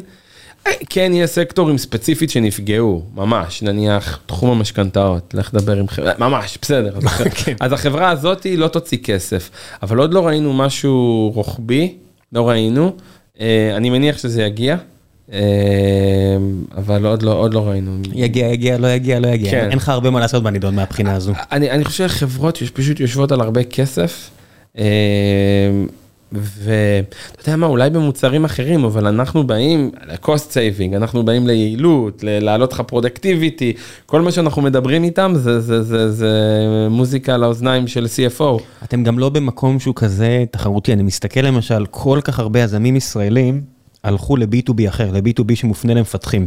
זה פחות הקטע שלכם, אתם כאילו נוגעים עם מפתחים מן הסתם, אבל בסוף אתם לא מכוונים את זה ל-CTO או אנחנו לגמרי לא. מדברים איתם. ואני אומר, יש כן. כל כך הרבה חברות פה סביבנו, זאת אומרת, ראו את ההצלחה של Granulate, ויש שמונה חברות אחרות שהולכות לעשות כלים ל... חברה מדהימה אגב. אני גם בין המשקיעים הראשונים. גם אינטל חושבים שזו חברה מדהימה, כן. והכל מגניב, וזה החזר מדהים למשקיעים כמוך ואחרים, ויזמים חזקים, כן. ו- וכל שיחה שלי איתם הייתה תמיד, וואו, סחטיין עליכם, ועכשיו יש עוד שמונה מתחרות פה במרחק קילומטר מאיתנו, כן, שמנסות לעשות אופטימיזציה ל-Kubernetes. כן. עכשיו סבבה, לא רק ואני- זה, הם גם לא מכרו הרבה בינינו, כן? החברות האלה לא, לא מוכרות הכל מאות טוב, אתה, מיליונים. אני אני בכוונה לא נכנס למספרים, כן. אבל זה היה מכפילים הזויים. כן, באופן כללי, השוק הזה ושוק של סייבר נהנה ממכפילים של מאות. מאות על- חברות נמכרו פה עם הכנסות של מיליוני דולרים בשווים של מאות מיליוני דולרים, לא. מדבר על גרנולט עצמה, כן, כן, כן. באמת שאינטל יודעים מה הם עושים, הרבה חברות אחרות. עכשיו אני מסתכל על, החברות מסביב פה שצריכות, ואני מסתכל על עצמי בתור אחד מה-decision makers פה בחברה. וכן, אני עובר, אני יודע, אני עובר, אני, אני שואל את החבר'ה, תגידו, אתם רוצים לקנות את זה או שנבנה את זה בעצמנו? כמה זמן לקחנו? חודש? חודשיים? כן. אוקיי, בוא נעשה את זה, אולי אנחנו טועים, ואז נחזור לחבר'ה האלה שוב. ויש מלא תחרות. בדיוק. כן. ואני נהיה, אני נהיה בן זונה. זאת אומרת, לא- לא לא יעזור, אני עולה לשיחות עכשיו אה, עם חבר'ה, ואני אומר להם, טוב, אז תוריד את המחיר בחצי, או שנגמר. כן, כן, לגמרי. כמו שיעשו את זה לי, או עושים את זה לי כן. בסיטואציות אחרות, אצלנו אנחנו ב-performance marketing זה פחות, אבל כן, זה זה מה יש, זה- זה שוק שיש פה פחות שומן, אז אנשים רצ... יותר כיף. וגייסו מלא כסף, והוציאו כסף בלי הכרה, בלי מודל עסקי. הרבה. כן, כן, אני לא, לא, כן, זה, זה מה שזה. אני, אני מסתכל, יש הרבה חברות שהן אה, צריכות לעשות אה, לא רק ייעול, אלא גם pivot כנראה. אז למשל משהו שאנחנו קנינו את זסט שנה שעברה, אמ, ואחד מהדברים שאנחנו כן מסתכלים עליהם, זה איך לקחת מוצר מעולה עם יזם מעולה, ואוטומטית לשים אותו על הסרט נע של המכירות של ווקמי, ופתאום להגיע לעשרות מיליוני לא, דולרים זה של מכירות. רעיון, בסוף קנית שם צוות שאתה יודע, ים הלך לעשות משהו אחר, וקנית את ה-CTO כן, שהגיע. אבל המוצר עבד. כן, היה לא, שם המנכ"ל הגיע, עידן. עידן, ועם עשרות אלפי משתמשים. היום זה מוצר שמוכר חבל, אז באמת איזה כיף. ב-WalkMe, אתה יכול לספר את זה קצת?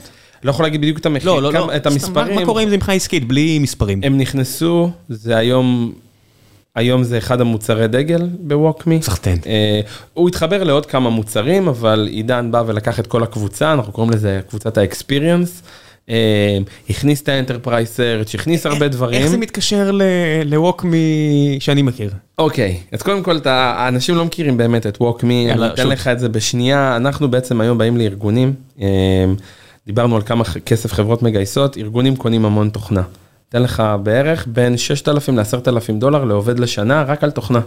תבדוק פה עם החבר'ה שלך לא כמה צריך, אתם מוציאים. אני- אני על האקסל. אז לגמרי, אז אנחנו בווקמי, אנחנו מוציאים קרוב ל-10-15 מיליון דולר על תוכנה בשנה, אנחנו 1,100 עובדים, זה פחות או יותר המספרים. מה אתה מכניס תחת ההגדרה של תוכנה? כל Salesforce, Workday, לא, אני אני תוכנות ארגוניות. אבל לא compute, לא storage. לא, לא, לא, לא, לא, תוכנות שאנשים זה compute ו-storage, עזוב, אנחנו משלמים הרבה יותר מ-10 מיליון דולר. אה, יום אחד אני גם מוכן לפתוח את העניין הזה כן. בשיחה, פשוט יש לי הרגשה שהחברים שלי ב-AWS או GCP אה, יעשו את הכל כדי להוריד את הפרק הזה, אבל. בסדר. אז לא, תוכנות, תוכנות שאתה כן. משלם, אה, ואנשים לא מקבלים value מהתוכנה הזאת. מה הכוונה? אתה משלם לסיילספורס מלא כסף, או קנית גונג וקלרי וכן הלאה, גונג, חברה מדהימה, כן, אתה משתמש במוצר, זה באמת משפר את האנשי מכירות, אבל אם הם לא משתמשים במוצר, מה אתה עושה? או רק 30% מהכוח שלך. אנחנו בעצם קודם כל נכנסים, מראים לארגון. איזה תוכנות משתמשים, איך משתמשים, איזה תהליכים עושים בארגון, אה, ותהליכים מאוד מאוד מורכבים. אחר כך אנחנו נותנים להם את מה שאתה מכיר.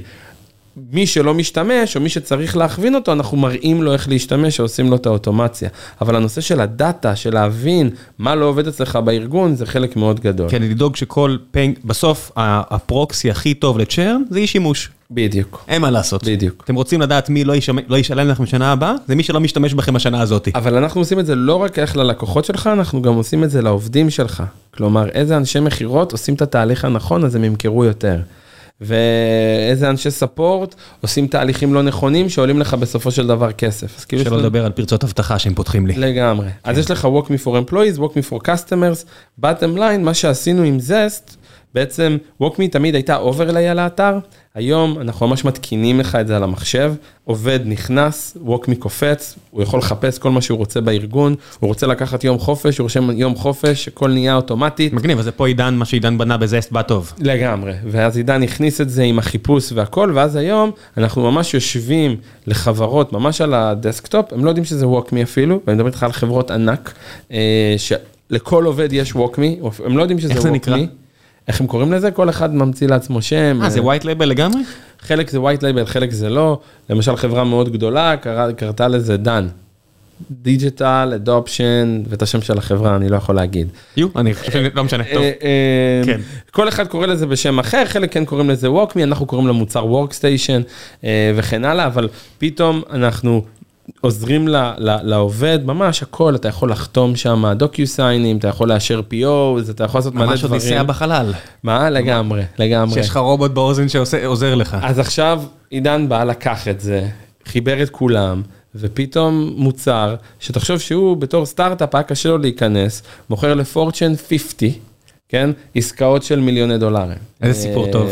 לגמרי. כן. וזה היה חיבור מדהים, גם מבחינה אישיותית, גם, גם מבחינה טכנית, גם מבחינת, אנחנו מסתכלים, תראה, יש לנו היום 100 ומשהו אנשי מכירות, אפילו יותר. יש לנו צבא, אנחנו יכולים לקחת מוצר. יש לכם סיילס פורס. בדיוק, ואנחנו יכולים לה- להכניס אותו, עכשיו יש לנו היום מעל 30 אחוז מפורצ'ן 500 לקוחות, יש לנו 2,000 לקוחות סך הכל, אנחנו, מאוד קל לנו לבוא ולקחת ולהכניס מוצר משיק לווקמי ולרוץ איתו קדימה. זה זה מה זה נשמע ממש ברמה של עכשיו אתה בטח אה, עובר לך בראש מה ווקמי זה השם הנכון עבורנו דיברנו על זה פעם ברור אחת, שדיברתם על זה. דיברנו- ה-brand חזק, אז אנחנו... אנחנו גם בסירה הזאת אז- אנחנו StreamElements מה לעשות שכבר כמה שנים אנחנו לא רק ב-streaming מה לג- לעשות אבל זה לגמרי. קשה כי יש מיליוני משתמשים בעולם שמכירים StreamElements לגמרי. ואני לא יכול לאבד את זה בכל כך בקלות זה- נכון. זה נורא קשה. כן. לא, לא חושבים עדיין על להחליף שם, עוד חושבים, אבל כן DAP זה משהו שאנחנו מאוד דוחפים, את ה-digital adoption platform. וואו כמה אתם מוציאים על גוגל סרצ' על המילה. אה, לא, אף אחד לא מחפש את זה עדיין ברמה הזאת, וואלה. לא, אם כן, אז היינו במקום אחר לגמרי, זה מה שאנחנו מנסים לעשות, שיחפשו את זה. אחלה דרך לבדוק אה, עכשיו, אה, אתה יודע, עוד שבוע אחרי שנמשך את הפרק הזה היום, כמה חיפשו את זה. לגמרי אפשר לבדוק את זה. אני כן אגיד לך שמעבר לזה שיצרנו קטגוריה, גם ייצרנו תעשייה. כי שהיום ארגונים מטמיעים את ווקמי בארגון, יש להם מה שנקרא Digital Adoption Manager. היום יש מעל 3,000 איש ב-LinkedIn, שיש להם WalkMe as a skill. וואו. ממש, לנו ממש... אה, חשבת על זה? מטורף. זה מרגש, אה? מטורף. שהתחלת ב-2011 ילד בן 27 בסן פרנסיסקו. לא האמנו, ממש, אפילו היום 4,000 אני לא טועה, ממש, WalkMe admin, WalkMe specialist. יש לכם כנסים? יש לנו כנסים, אה, יש לנו גם המון פרטנרים. אתה הולך לדברים האלה? אתה צריך כאילו בתור המנכ"ל אה, לעמוד על הבמה ו... יש לנו את הכנס, יש לנו שתי כנסים גדולים, אחד קוראים לו Realize, אנחנו שנה הבאה נעשה אותו face to face ולא רק וירטואלית, ויש לנו... ארצות הברית? בארצות הברית, ויש לנו עוד כנס שקוראים לו Elevate, אה, שהוא יותר למשתמשים שלנו נטו, ל-DAP professionals, מה שאנחנו קוראים לזה. יש פרטנרים היום שמוכרים שירותים של WalkMe, יש עובדים של WalkMe שעזבו את WalkMe, פתחו חברה שמטמיעה WalkMe, ומעסיקים אנשים של WalkMe ועושים המון כסף. אנחנו איזה כיף. אנחנו מוכרים היום, רק אנחנו direct, מעל 20 מיליון דולר בשנה services. של הטמעה של WalkMe, תחשוב כמה עוד פרטנרים שלנו, מוכ... אבל זה ממש, ממש מודל של Red Hat שכזה. אה, לגמרי, עכשיו, חבר'ה שנעשה business מעל המוצר של עצמך. אנ- ואנחנו ספציפית לא רוצים להיות שם, אז היום אנחנו, כן. אם אתה לקוח, אם אתה שותף של WalkMe, אנחנו אפילו ניתן לך את העבודה כן, זה- הזאת. זה- זה- זה משהו של בימים כאלה זה מכפיל אחד הדבר הזה. לגמרי, אבל זה חשוב כי לקוחות שקונים ווקמי, כמו שאמרתי, הם לא יודעים בדיוק מה זה עדיין, הם חושבים על זה רק בקטע של ההדרכות, או רק בקטע של... כן, ברור, זה- אתה גם דואג לזה שישתמשו במוצר שלך כמו שצריך, ב' זה cash flow. כל. דולר שהכנסת זה דולר שהכנסת. לגמרי. עזוב אותי מהמכפילים, בסוף אתה צריך אה. עסק- עסק טוב שיצליח. כן, ומבחינתנו הטמעה טובה מייצרת לנו אקספנשן ענק בארגון, ענק. איזה יתרון זה שהתחלת בגיל 27. אני מסתכל על זה, אתה כבר 11 שנים בסיפור הזה, אבל אתה אתה אפילו לא בן 40 היום. התחלתי בגיל 26, אני אהיה 37 בסוף השנה. חזק, אז אתה, אתה כן. בסך הכל בן 37, עדיין יש לך מלא כוח, אני רק חושב אם היית בממוצע, שהיית מתחיל את זה בשנות ה-40 ועכשיו אתה כבר שנות ה-50 פלוס, כן. יש מצב שאחרי 11 שנים האלה פשוט כבר לא היה לך כוח לחרא הזה. תראה, זה נורא תלוי איזה צוות הנהלה אתה בונה וכמה אתה עובד. אני יכול להגיד לך שאנחנו, אני מרגיש שבשנה, שנתיים האחרונות מאוד התבגרנו, הבאנו צוות הנהלה. אני... מי, מה החלפתם, אתה יכול להגיד, מה, מי הבאתם? לא החלפנו, הבאנו אנשים. אה, איזה פונקציות? אז מתכוון? CFO ו-EVP פייננס מאוד חזקים. רק עכשיו הצטרפו? לא, לא, לפני אוקיי. ההנפקה הבאנו את חגית ינון מנייס, וואו, כאילו, אימפריה. שינתה לנו את כל איך שהמחלקה עובדת. כמובן זה לא רק כספים, זה הכל, זה המערכות, התהליכים. כן, כן, CFO זה המנכ"ל, זה החבר הכי טוב של המנכ"ל. לגמרי. הבאנו גם, הבאנו את אנדרו קייסי מסרוויס נאו. בתור מה? בתור CFO, הם- הם- היום הם שתיהם בהנהלה, עובדים מאוד חזק ביחד. אה, והוא גם בא יותר גם, לא רק בתחום הכספים, אלא בתחום האופרציה, Sales Operation, איך לבנות נכון את ה-Go to Market. אה, CRO מתחיל עוד שבועיים, אה, עשינו לזה announcement. וואו, זה חלקה, זה, זה, שיש לך CFO חזק ויש CEO ותיק ושהוא יציב במקום, להוסיף CRO עכשיו, Chief Revenue, זה לא קל, זה אתגר אה, גדול עבורך. חייבים, חייבים. אני מבין שחייבים, אבל לשרטט כן. את גבולות הגזרה במדינה אני- הזו, היום אני ה-CRO, אז אני חייבים. מבין, בגלל- זה אני אומר, כי זה להתחיל לתת סמכויות שאתה היית אמון עליהן. כן, לא היה לנו מישהו לפני, היה לנו CRO לפני. Mm. אה, הוא עזב בתחילת השנה והבאנו מישהו, הוא היה איתנו חמש שנים, הוא לקח אותנו מ-30 ל-200. מגניב. וזה כאילו, הוא עם- הוא עם לשון בחוץ אחר כך. אבל זה מה שאמרתי. זה- ועכשיו צריך את כן. ה-200 למיליארד, אז הבאנו מישהו חזק מאוד, מתחיל עוד שבועיים. אה, בליגל, באמת, בכמעט ב-HR, יש לנו היום CHRO חדשה שהצטרפה בתחילת השנה, Chief Customer Officer, קוראים לו ויין, הוא כביכול מיני סלב, ספרים וזה. מי זה? קוראים לו ויין מקולק, הוא היה בסיילספורס, הוא היה בגוגל. סלב של אה, מה? של customer success, אתה יודע, בכל הכנסים, בכל הספרים שלהם. איך הסגנון. שלו זה כזה סגנון מרק בני אופי או סגנון יותר מאופק? הוא סגנון, אה, זה מדהים, קצת הקלצ'ר שיש לנו, יש לנו, אני קורא לזה ה-West Coast culture, אתה יודע, הרבה יותר סן פרנסיסקו, ולבנות ארגון אה, שהוא מאוד מאוד אה, אינקלוסיב. לגמרי, ויש לנו גם את, את, את הארגון המכירות שהוא יותר כאילו, ניו יורק. ניו יורק, בדיוק. לגמרי, לגמרי, גם בא לנו, הגיעו לנו הרבה אנשים מסרוויס נאו, שזה משהו מאוד מעודד אגב, כן. כי זו חברה שאנחנו רוצים להיות כמוה. מה שהם עשו בעולם ה-ITSM, מה שהם עשו בכלל לארגוני IT, אתה מתחבר לשני הצדדים בצורה שווה? אה, אני כן, כן. אני כן, אני חושב שכולם מתחברים בסופו של דבר, זה, זה, זה כל היופי של האינקלוסיבנס. לא, זה, זה בסדר, אבל אתה יודע, כן. אני, אני יודע על עצמי שכישראלי מחוספס, שאני מגיע לחבר'ה שלנו בניו יורק, נגיד הצ'יפ רבנו שלנו שהגיע מגוגל והוא יושב בניו יורק, הפער התרבותי בינינו הרבה יותר קטן מאשר הפער התרבותי שלנו מהחבר'ה שלי, אה, שלנו בווסט קוסט, כן. שאני חייב לא לדבר חופשי. זאת אומרת, אני חייב לבדוק מה אני אומר כדי לא להעליב, כדי לא הבנתי. לצאת אה, חסר רגישות, הבנתי. כדי, אתה יודע, אני חייב לבדוק שאני בסדר, כי זה לא הטבעי שלי, כן. הטבעי שלי הוא יותר ניו יורקרי מאשר סן פרנסיסקו. אז קודם כל הייתי שבע שנים בסן פרנסיסקו, חייתי שם, אז כאילו איפשהו זה, הם מכירים אותי אישית, אז כאילו אני יכול להגיד, כן. אה, להתלוצץ, הם יודעים שזה באהבה ובהומור, אבל אני מסכים איתך שכל ה...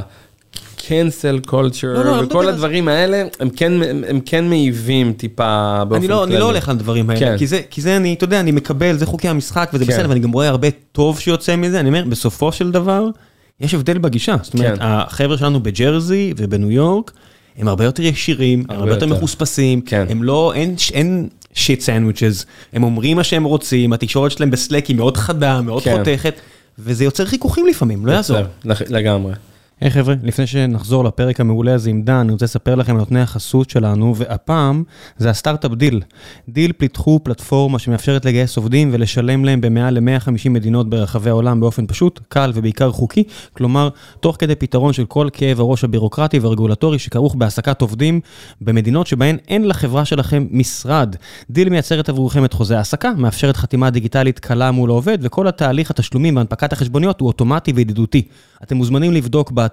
www.letdeal.com, מאייתים את זה עם שני E, או לבדוק את הלינק באתר של גיקונומי. כאמור, המלצה אישית שלי לחברה שמאוד מאוד עזרה לנו כאן בסטרים אלמנט, שהיא חברת רימוט פרסט, ומאפשרת לנו להעסיק עובדים בכל רחבי העולם, הרבה בזכות העזרה שלהם. ועכשיו, בחזרה לפרק עם דן וווקמי, מקווה שאתם נהנים. אמ, אז זה קודם כל מבחינת ההנהלה, אז קודם כל כן חיזקנו כמה אותם בארץ? היום אנחנו, אנשים? כן. כמעט 500. 500 עובדים בארץ. כמעט, כן. וואו, אז אתה- קולט שאתה ממש כאילו, אתה מעסיק ברמה של, אה, לא יודע מה, לקבל טלפון מיאיר לפיד. כן, אה, כמעט, אנחנו 1,100, טיפה יותר מ-1,100 worldwide. אה, חמש- damn. 500 בארץ, 500 בארצות הברית, ויש לנו עכשיו בלונדון. יש לכם ישיבה של כל החברה פעם ב? הולנדס כל רבעון, כל רבעון. כל רבעון. מה זה בזום כזה עם... אה, בזום. דש לארי. רישיון מיוחד. ברור. כי צריך מעל אלף. כן, כן, בגלל זה אני שואל. אה, כן, אז יש לנו כל רבעון אנחנו עושים. אה, שניים, כי יש לנו את APAC, אז זה ב- ב time zone. יש לנו פה עובדים מסין שקמים באיזה שלוש וחצי הבוקר ואני מוריד את הכובע. אנחנו מנסים מאוד לגבש, כן, נניח באוגוסט, אנחנו לוקחים את כל העובדים בארצות הברית לסן דייגו. פעם ראשונה שאנחנו כולנו נפגשים אחרי קוביד. אה, ואחרי קוביד גם התחלנו לגייס בכל מקום, לא רק בסן פרנסיסקו, ניו יורק וראלי, שזה המשרדים שלנו, אז אה, לאחד אותם. פה, פה ש- ב... המשרד שלכם בארצות הברית הוא בראלי? יש לנו סן פרנסיסקו, זה ה headquarters, ניו יורק וראלי. וכל השאר remote. או שאין לכם. וכל השאר remote. אך, לפני, שמכירות אין ברירה. זהו, לפני קוביד כולם היו באחד מהמשרדים, לא היה. remote. כן, אנחנו דיברנו פה בהתחלה על הזה, כן, כן, אנחנו אנחנו היינו office based לחלוטין. אני בארצות הברית, אין, כולם היו צריכים לבוא, happy hour, כולם באים, היינו על זה. היום אנחנו לגמרי הפכנו, תעשה מה שאתה רוצה. אה, זה עזר לנו גם מאוד בגיוס. ברור. אה, אז אתה צריך אחרי, לשלם את המחיר על זה. אז אחרי קוביד היום יש בכל מקום, מלא, מלא גם זזו, נדדו כמו ציפורים, מלא מניו יורק עברו למיאמי, מלא מסן פרנסיסקו עברו לסן דייגו, וכן הלאה וכן הלאה, אז כבר אנחנו לא עוקבים איפה כל אחד נמצא. בראלי כן פתחנו משרד באזור 2016, כי זה lower cost כאילו. כן, צפון קרולנה, צפון קרולנה, זה לא ניו לגמרי. יורק, זה לא אנג'לס, אתה יודע. שם המשכורת הממוצעת לדב יהיה 80 אלף דולר, ולא 200 אלף לחלוטין. דולר, או 400 אלף דולר, שהוא תמוה לגמרי בוואלי. והמשרד עולה לך רבע, והכל עולה לך רבע, אנשים נחמדים. ואנשים ממש נחמדים. כן, כי- כי אין להם, אתה יודע, מה לעשות, זה- זה עולם אמיתי, עולם אמיתי מהצד שלי, שאני מסתכל, אני אומר, אין להם אלף אפשרויות, זה לא שכל יום הם פותחים בלינקדאין תשע אפשרויות טובות שמבלבלות אותם, זה נכון. קשה. נכון. אני אני הייתי שם, אני יודע איך זה, זה לא קל. כשאנחנו פתחנו את המשרד בראלי, הראש עיר בא, לחתוך איתנו את הסרט, זה מה היה שם שאמרתי לך, התלהבות. יאיר לפיד, אתה יודע, שאתה מעסיק בארץ 500 עובדים, זה לא כמו להשיג 500 עובדים בקליפורניה. נכון, יש אשכרה חשיבות מקרו-כלכלית לחברה כמו WalkMe. לגמרי. איזה כיף. לגמרי. כן, זה אחד הדברים שהכי, שהכי עושים לנו את זה, כמה תרמנו לכלכלה פה, בעבודות, כסף שנכנס, אני לא יודע אם אתה יודע, אבל Insight אה, השקיע בנו בין הראשונות כחברה ישראלית, אנחנו דחפנו אותם להיכנס לארץ מאוד מאוד חזק. ג'ף יושב אצלכם ב board? ג'ף, כן, חבר מאוד טוב, אז ג'ף, אחרי זה הוא ייסע את JFrog. הוא מד- הוא מדבר עברית כבר? ו monday, לא. כשהוא בא לארץ, אנחנו, הוא קומה מעליי. אז להביא גוף כמו Insight וכן פתאום, לא שאנחנו כמובן הבאנו אותם, אבל כן היינו בין החברות הראשונות, כן. ולראות את כמות הכסף שנכנסת. זה מאוד עוזר. אנחנו גייסנו מ SoftBank ולפני שהשיחות הראשונות, אז אה, דיברנו עם חברות אחרות שגייסו, אתה יודע, כן. אתם יכולים להסתכל, זה לא איזה מסתורין גדול, זה מאוד עוזר שיש עם מישהו להתייעץ אה, לפני. לגמרי, וגם הם פתאום רואים שחברות ישראליות זה לא כזה נורא, הנה, הסכמנו בחברה ישראלית, היא מצליחה, אחרי זה היה להם המון הצלחות פה בארץ, כן, מ-JFrog ל-Monday, ל-Walkme. כן, המנכ"ל של JFrog מגיע עוד אה, שבועיים שלוש נראה לי. שלומי. כן, כן, שלומי מגיע עוד שבועיים שלוש. חברים מאוד טובים. אחלה שלומי. כן. כן, הוא בא- חם. כן. איזה איש.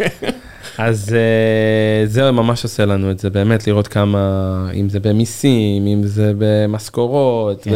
וכן הלאה. עסק אמיתי. לגמרי. איזה כיף. טוב, שלב אחרון בפרק, המלצות, כל מה שבא לך, אתה לא חייב לדבר על, אה, על העבודה, ספר שקראת, סדרה, סרט, כל מה שבא לך.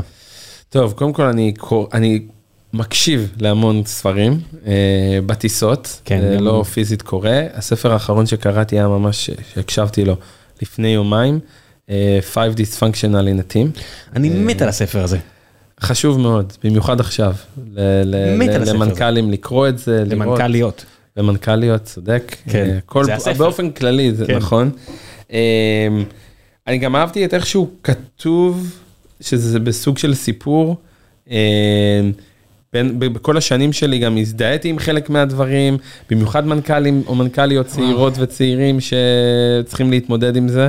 אני מאוד מנצל, יש שם את הקטע הזה שהיא נכנסת לכל אחת מהישיבות ומזכירה לכולם, יש לנו כסף, יש לנו טכנולוגיה טובה, אני אימצתי את זה, מה זה בחום? כן. באמת, זה, תמיד יש את הקטע הזה שביום יום, אנשים בטוחים שזה סוף העולם, הפרויקט לא מצליח, הפרויקט נדחה, אתה יודע, מה יהיה איתי, מה יהיה איתנו, ואז אתה מזכיר, יש לנו מלא משתמשים, ההכנסות גדלות, המשקיעים מרוצים, כן. הכל טוב, יש כסף בבנק, אנחנו רק צריכים לנצח. לגמרי. להתאפס על, על המצב האמיתי האובייקטיבי, לגמרי. ולא על הכישלונות הנוח- הקטנים. ו- ו- ועוד ספר שקראתי ממש לאחרונה, אמ, וזה עזר לי להבין טיפה את ה-culture difference, כי אמרתי לך שהרבה חבר'ה מ-service now הגיעו ל-walkme. יותר אגרסיבי, בוא נביא עסקאות של 50 מיליון, מה זה למכור במיליון, זה- פתאום. זה הבונוס שלהם, בדיוק. זה היגואר שלהם. אז פרנק סלוטמן, שהוא היה המנכ"ל של ServiceNow, הוא מנכ"ל של Snowflake, הוא כתב ספר שקוראים לו Amp It Up. Yep. אה, קצת אינטנסיבי, קורא תיגר על המון מהדברים שאנחנו עושים, מאוד ממליץ. ממש. אני, יודע, זה ספר שאתה מאזין לו, קורא אותו מה שאתה לא, וזה זה קצת הופך לי את הבטן, כי זה... כי זה הרבה דברים שאני מאמין שאפשר לעשות אחרת. כן, מצד שני, אני גם מבין את ה... זה קצת כמו שבן הורוביץ כתב את אה, The hard thing about hard כן. things, ואז כולם ב Valley ידעו לצטט את המנטרות האלה של אה, Wartime CEO והכל. כן. ואתה אומר, בן זונה, בוא תזכור גם שיש peace time, אתה לא כן. תמיד ב war time, כן. אתה לא חייב להיות כן. asshole, וזה כזה, הוא מקדש את זה אפילו בצורה שהוא מקריא את הספר, אבל- היא נורא אגרסיבית. אבל כן יש לו דברים כמו למשל, לא צריך customer success. הוא אומר, בכל מקום צריך, כן. סגרתי את המחלקה. וואו, זה כאילו, כן, זה, זה משהו ש... רצינית. כן, שאם אם, אם המוצר, אם ה product שלך לא מספיק טוב, שאנשים אשכרה מבינים מה הם צריכים לעשות, יש כן. לך בעיה. תכיר בזה שיש לך בעיה. למרות שהוא בא ואומר שאנשי המכירות צריכים לדאוג לזה, ולא צריך אה, פונקציה של כן, אבל success. אני לקחתי את זה כן. הלאה. זאת אומרת, כן. אם אנשי מכירות, נגיד אצלנו, לא מבינים את המוצר, כן, זה הבעיה. הבעיה היא לא שאתה צריך, לא, תלך ל-root cause analysis, מה, מה קורה פה בעצם? למה אתה צריך, זאת אומרת, QA. למה אתה צריך QA? כי יש הרבה באגים, נכון? נכון. אז האם אתה יכול להימנע מהבאגים? אתה לא צריך QA, זה כל מיני דברים, זה, אבל זה לא אקסיומטי. הבעיה שלי שאנשים לוקחים את הדברים האלה, אומרים, לא צריך בשום סיטואציה. נכון. אני אומר, לא, תחשבו תמיד על הסיטואציה שלכם, אין, אה, בדיוק. אין תשובות בספר. יש אה, case studies, כמו בהרווארד. כן, ואגב, רק על זה, אז כן שנחזור על מה שדיברנו בהתחלה, על המודלים של החברה, באמת כל פונקציה כזו שאתה מוסיף, אתה צריך לח- לחשב אותה בקאק, אתה צריך לחשב אותה, כי אנשים, אה, לא, זה, זה, זה QA, מה QA? כי יש לך מלא באגים, תעלה את זה למעלה לקוגס, כן. אתה, אתה, אתה מחזיק את המערכת בידיים, אז גם זה מעניין מאוד לנתח את ההוצאות הוצאות, ככה. שאתה מסתכל על ההוצאות, שאתה אומר, "אה, כן, זו הוצאה זמנית. לא, לא, לא, לא, ההוצאה הזאת היא לא זמנית, היא כן. חלק אינהרנטי מההוצאות שלך, אלא אם כן אתה פותר את הבעיה, ואז התייעלת, באמת התייעלת. בדיוק. אנשים חושבים שאם הם פיטרו עובדים, הם התייעלו. כן. לא, הורדת הוצאות, אבל לא בטוח שהעסק לא בהכרח עובד טוב יותר. חד משמעית. כן, טוב, זה דברים שהם אה, עמוקים, ואני אני, אני גיק של הדברים האלה, לא יעזור, בגלל זה אני קורא את הספרים, אני, אני כזה, אני כזה חנן של הדברים האלה, וזה כיף. כן. זה עולם מלא, זה עולם אה, לגמרי, מגניב, ובגלל זה אני כל. כך כועס על הרידוד, מה שדיברנו לפני שעה ועשר דקות של, שאני קורא כאילו ניתוחים כלכליים על חברות, וזה מכעיס אותי, ה... כן. שמרדדים דברים למקשה אחת, לעיסה אחת, וזה, אתה מפספס הרבה יופי, וגם אם אתה משקיע, אתה מפספס הבנה שהיא קריטית לך להמשך. לחלוטין. טוב, ובנימה זו אני אאחל לך המון המון המון המון בהצלחה. היה לי מאוד כיף. גם לי, שתצאו מהצד השני בתור מנצחים, שווי פי ארבע כמו שהייתם לפני כן, או לא יודע, אפילו הרבה יותר מזה. אמן. יאללה ביי. ביי ביי.